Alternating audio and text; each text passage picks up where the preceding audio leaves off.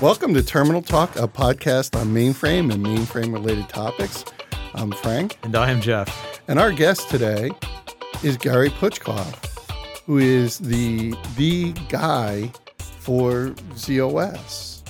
the guy. I can't think of another way of describing you. I've, I'm giving this some thought, and uh, there's no title that's appropriate. No title. Well, I was asked once what my job was, and I said, "Hmm, I don't know.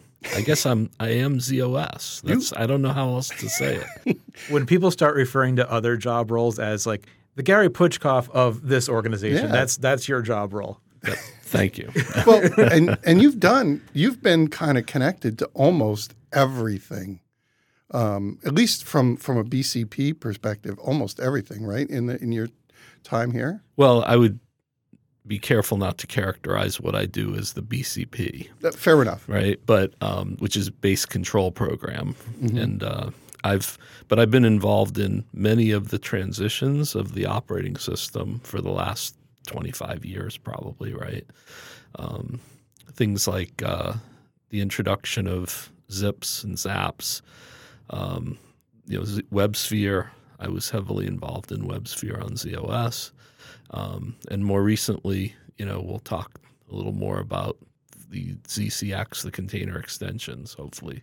Yeah, and we definitely want to talk about that. Um, but I, it's just that I'm not a, a new person to the platform, and even no. and I remember uh, even when I started that you already had had uh, a fair amount of time um, in the operating system itself. So you've really you've really gone all the way through from the bottom all the way up, right?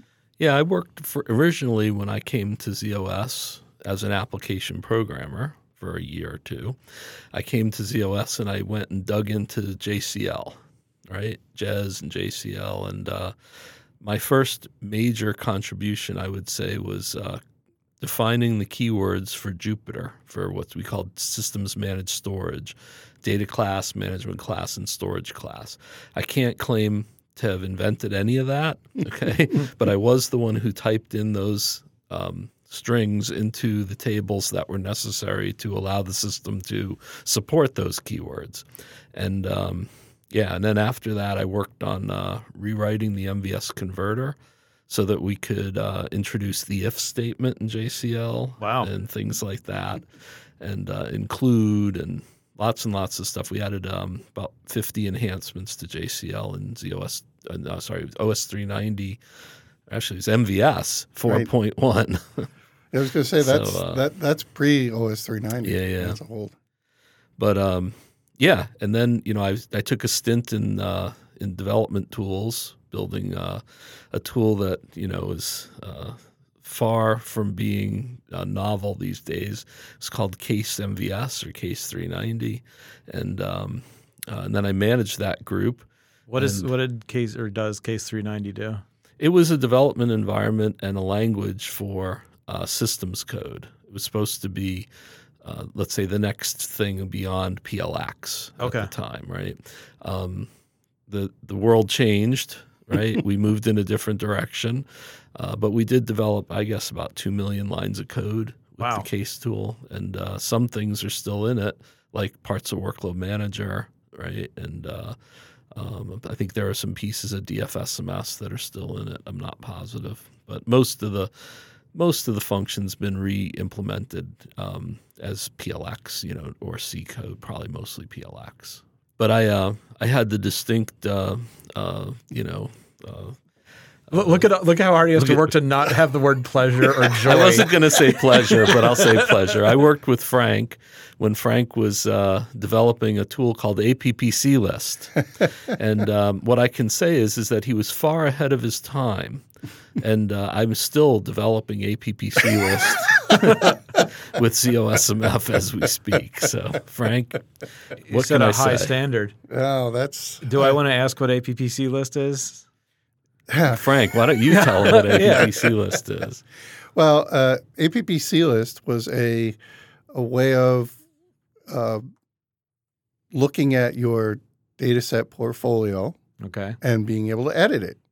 All right. So it was And then a- what? It was a GUI tool On for- OS two. On OS Oh, two. oh, yeah. okay, all right. and uh, it used uh, APPC, which is a, a different communication protocol than TCP/IP. Okay. And this went over like wireless or Ethernet or something like that.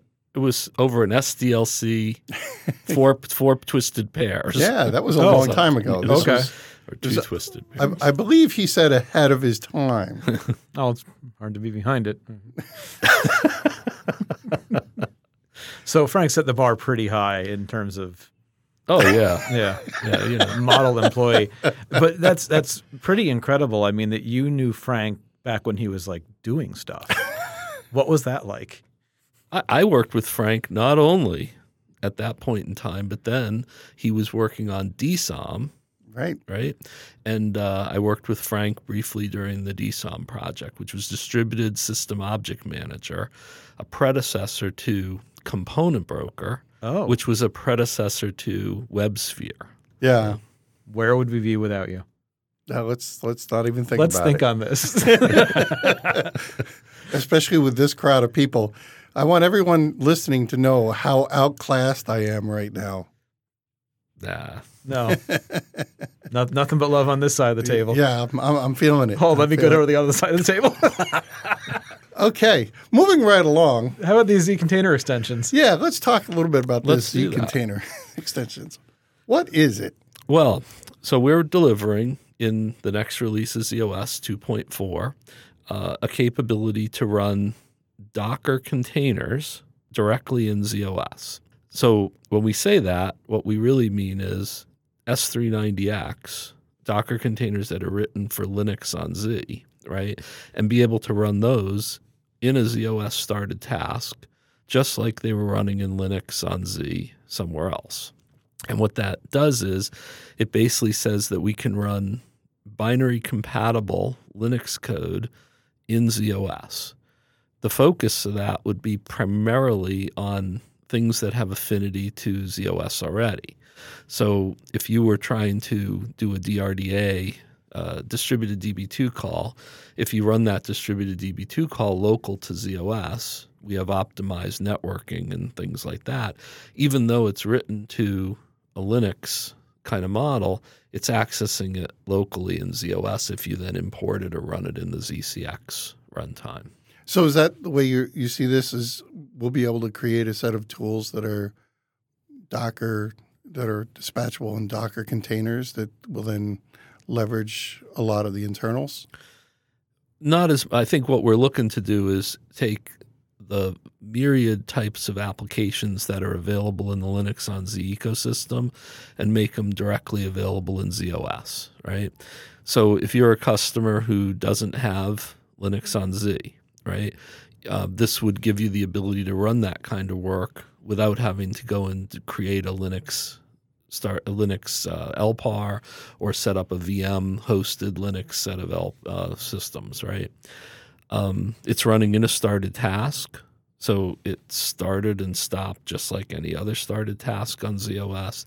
Fits into your operations model basically the way it is today in ZOS, right? Um, but the the applications themselves are all written directly to a Linux programming model without any regard for ZOS programming at all, right? It's all directly Linux consumable code. Because I, I can hear somebody already kind of grumbling about this and saying, like, I'm a sysprog and now I have to be a Linux sysadmin as well. And that's not the case. It's Right. just another started task. Right. So another aspect to this is, um, you know, if you're so if you're hearing that and that's your your response, you go, well, I don't want to run Linux. It's it's evil. It's you know, it's those other guys' thing. You right? know that people on the internet wrote that, don't you? yeah, those internet people. Um, what what you should think about is is you know you have a router at home, right? And your router at home happens to be running Linux inside it. It's an appliance, and you're not a Linux system programmer because you happen to have a router at your house, right? Well, the same thing is true here. We're going to deliver you a Linux distribution in ZOS, right? Maintained with SMPE, okay? And it's a it's an appliance. It does Linux things. It happens to be able to take Docker images and deploy them in Docker containers, which makes it easy for people to use who are distributed non ZOS people. It also makes it easy for system programmers to do that if they chose to do it, right? On the other side, as a sysprog, you're not maintaining as like the Linux. You know, we won't uh, we like the secure service container, which is another deliverable that we have. Um, the Linux is an appliance and it's locked down to root. So basically, you just put applications in it and run applications. You don't spend a lot of time manipulating the Linux itself. So in this model, uh, I have all these uh, Docker containers as address spaces on Z. Uh, are they all sharing the same network? I mean, how does that work? Well, we would presume that what you have is you have um, a handful of these Docker of these you know ZCX server address spaces. They can run multiple Docker images or Docker containers in it. Um, so you make them as bigger, you know, memory wise and CPU wise as you need to to contain that particular workload. We wouldn't expect you to run one per contain, you know, per ZCX, Oh, right? okay. But you have a ZCX server, maybe three or four of them, and they run the workload, you know, that you've decided to put in there, right? Um, you define virtual CPUs for it, basically. Uh, you can associate with Workload Manager a certain capacity of CPU. You define the memory size that you want, and uh, yeah, and and then that's how it's kind of set up. If you went into SDSF and looked at it, it'd be a big pile of memory, you know, and some dispatching, some run code running, and you'd be able to see the IOs and everything else that it normally would show you.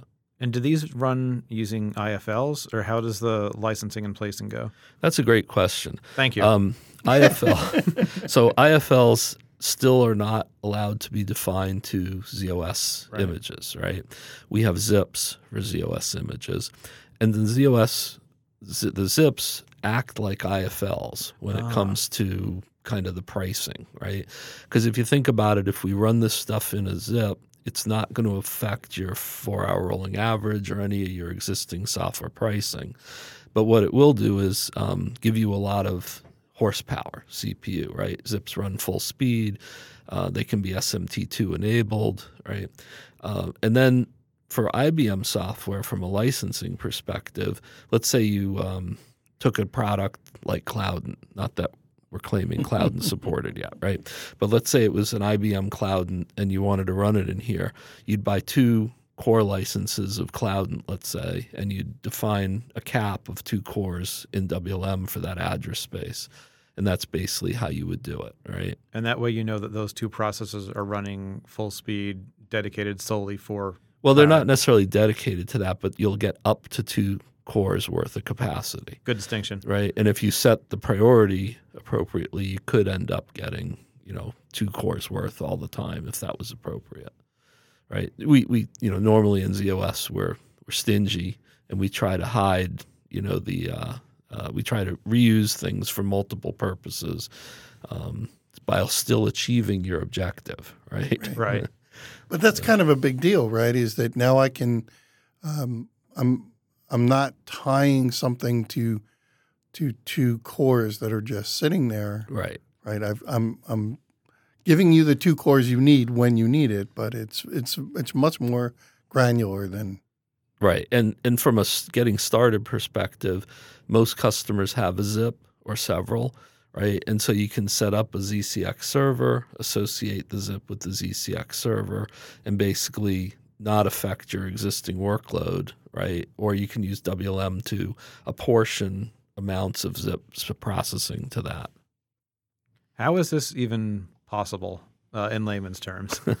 Because we talked to the USS guys a couple of weeks ago about you know setting up like a POSIX compliant environment within Z. How, how does how does this work? So um, we we have so if you're familiar with KVM, Uh-huh. KVM has a set of device drivers called VirtIO drivers, right? What we've done is we've um, hijacked the VirtIO drivers, kept the same programming interfaces for Linux to talk to, and then in the bottom half of that, we we remapped it to our existing operating system services. Uh, because we're an operating system, we're pretty good at doing things like virtualization, if you will, or let's say um, multi programming, right? Sharing. So having a mapping between those VirtIO drivers and ZOS turns out to be kind of a really good marriage of the two technologies, right? We can dispatch thousands of CICS address spaces. We shouldn't have much trouble dispatching a couple 15 uh, ZCXs, right?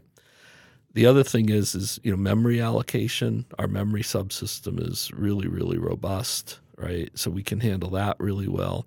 For networking, the networking calls come in through the TCP/IP stack in Linux, and then we route it through the ZOS networking stack, right? And when we do that, um, we use an optimization called same host. It's the optimization that's used between address spaces in ZOS anyway.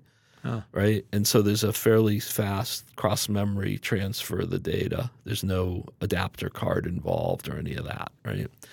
Um, and then for file I/O, right, we hijack all the file I/O. So you're doing block I/O writes in Linux, and we grab it and we turn it around and read and write it to VSAM files.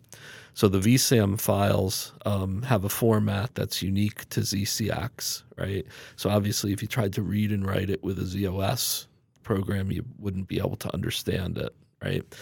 Um, but we've by reading and writing to VSAM, we take advantage of all the VSAM performance and robustness. So, for instance, all of the ZCX IO is replicatable, just like any other VSAM IO is. So you get automatic, you know, multi-site capability if you set it up that way for volume replication, oh. right? Um, we also get encryption, right through pervasive encryption all the data comes in and it's encrypted and written you know and read and written appropriately there. Um, yeah so what's so what was great about this is we implemented these virtio drivers right? And we took a commercial linux and effectively dropped it into the box and it ran right? And without any changes. Mm-hmm. it's binary compatible the same thing right when we took a Docker CE and we put it in there, binary compatible, the same thing. We take your S390X Docker images, bring them over, binary compatible, the same thing. okay, it's kind of scary. Okay, that it's it's so so kind of same. So right? clean, yeah. yeah. So the all the smarts are in this VirtIO layer that we built. So, uh, do you see this as growing up uh, to provide more and more Docker um, capabilities, or are, are we looking at something that people will use instead of, say, x86 environments, or is it really something you see as as tied more to workload that's already there? Yeah, our focus is on hybrid workloads with already existing ZOS data or apps. So if you needed to access, like I said, DB2 data through DRDA, you'll find it's more efficient if you're pretty much co-located, right? Right. Uh, if you're accessing ZOS, you know, um, uh, applications like CICS applications, IMS, things like that. So that's the the play that's there. The other cases, so you know, we talk about three areas, right? Um, of kind of new applications. One is um, microservices, right? Being able to take, you know, Logstash or etcd or something like that, deploying it in a container right here in ZCX, right, and having your CICS application or your batch, you know, be able to access that directly, right? Uh, they're doing it through REST APIs, just like those services were defined. It's socket based, right? But the sockets are locally optimized, right? The second area that's a big focus is um, IT management tools, right? Like uh, um, uh, TEPS or SMU. Again, I'm not advertising that we'll have these things yet, but you know those kind of aggregation tools. Where today you run those tools on a Linux x86, and you have to have somebody who's not in your data center group, kind of your local group, managing those, right? in a disaster recovery situation, they're probably not going to bring up your your management servers first. Right. Okay. And you may need your management servers in order to manage your system. Right. And so this gives you the ability to deploy those right on ZOS. You manage them, right? They're in an appliance. You don't have to be dependent on that other group, right? And then the third area is all those development kind of tool chains, right? You know, um, while we've brought a lot of those over to ZOS, things like Git and Jenkins and, you know, and just the standard zillion of those things. And, you know, each week you read about two new ones, right? So, uh, and whether that's, you know, tool chains or languages, right? You know, if somebody really wants uh, Golang, you know, that's available in the Linux on Z ecosystem, not really available in ZOS just yet. Um, and so those kind of things become uh, much more easily done, right? So, so do you see this as a blurring then of of the line between what we would normally see in Linux and ZOS, or I would say it's a blurring of the line between what you see deployed for Linux on Z today and ZOS, right? Um, it's my hope that over some reasonable period of time, we'll be able to show you and demonstrate to you that running work that's related to ZOS data or applications is more efficiently done co-located in ZOS, right? That's the direction we'd like to head in. Um, so that things today that you run out on x86 would be better off deployed directly in ZOS, right? Um, What We'll about see. what about something like like Liberty instances? Well, that one's, you know, we have Liberty native to ZOS today, and it has a lot of quality of service advantages to doing that. And then there's Linux available in the x80, well, in the Linux on Z world, right? Which is really more of a vanilla port of that code.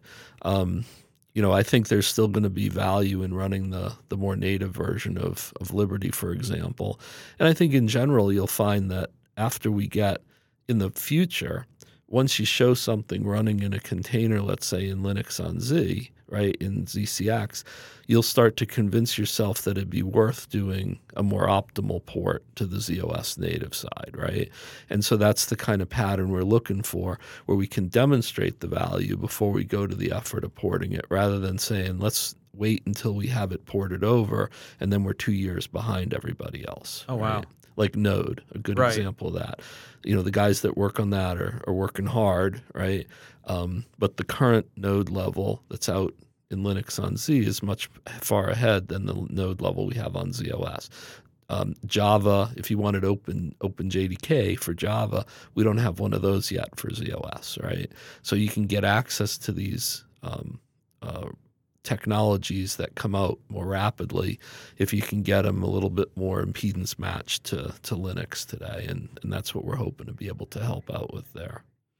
But I won't. I won't be able to. I, I, I just want to make sure this is clear to people. I, it's not like I'm going to have um, a Linux on in these a, uh, address spaces where you're running as root or anything like that. Right. So hopefully, you know, well, let's say at this particular point in time, we think keeping it in an appliance form factor is the best way for us and for the customers, right?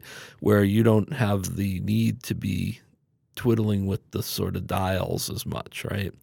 Um, it's possible that down the road we could have a bring your own Linux where you you know you can just have but we're not right now the Linux that runs in here is digitally signed and so it's not allowed for you to replace it with something else right? Um, down the road you know maybe we do something else with you know it's that's that's where customer cards and letters drive us right? We're we're we're not you know looking at this like anything else. You know we we try to be very responsive to customers. So we'd be looking for feedback on that. And can I can I manage my Z container extensions through something like ZOSMF? Well, yeah. So there, the way that you build a Z- ZCX is you use a ZOSMF workflow. Oh, well, there you so go. we'll provide you with a workflow to create it, and provide you with a workflow to remove it. We'll also provide you with a workflow to apply service, and probably to do some diagnostic work, right? And maybe there'll be more down the road, right? And we would like to um, deliver provisioning workflows. So these are templates we call them, so that something like um, cloud provisioning and management can create these and remove them as self-service kind of thing. So ah, you know maybe on the our development systems you could just go in click on something and we'd give you your own copy. Um, you know, Because being able to do something is cool. Being able to script something is really cool. yeah, The- Um, and and you said something pretty important, right? Is that what you're looking at is this would, in a development environment, be a way of maybe helping people get started sooner, right? On in this environment, do you see uh, clients um, jumping on it as a development um, thing first, or are we really thinking that this will be a good production? I think you know, like any tech, new technology, we have to walk before we can run, right? So I wouldn't expect too many customers to say, "Oh, I'm going to put this in production the first day they get it." Okay, um, but we, you know, we're looking at um, trying to make sure that there's a suite of products available, both from IBM and from vendors and open source, so that people will be able to run things pretty much right out of the box when this GAs.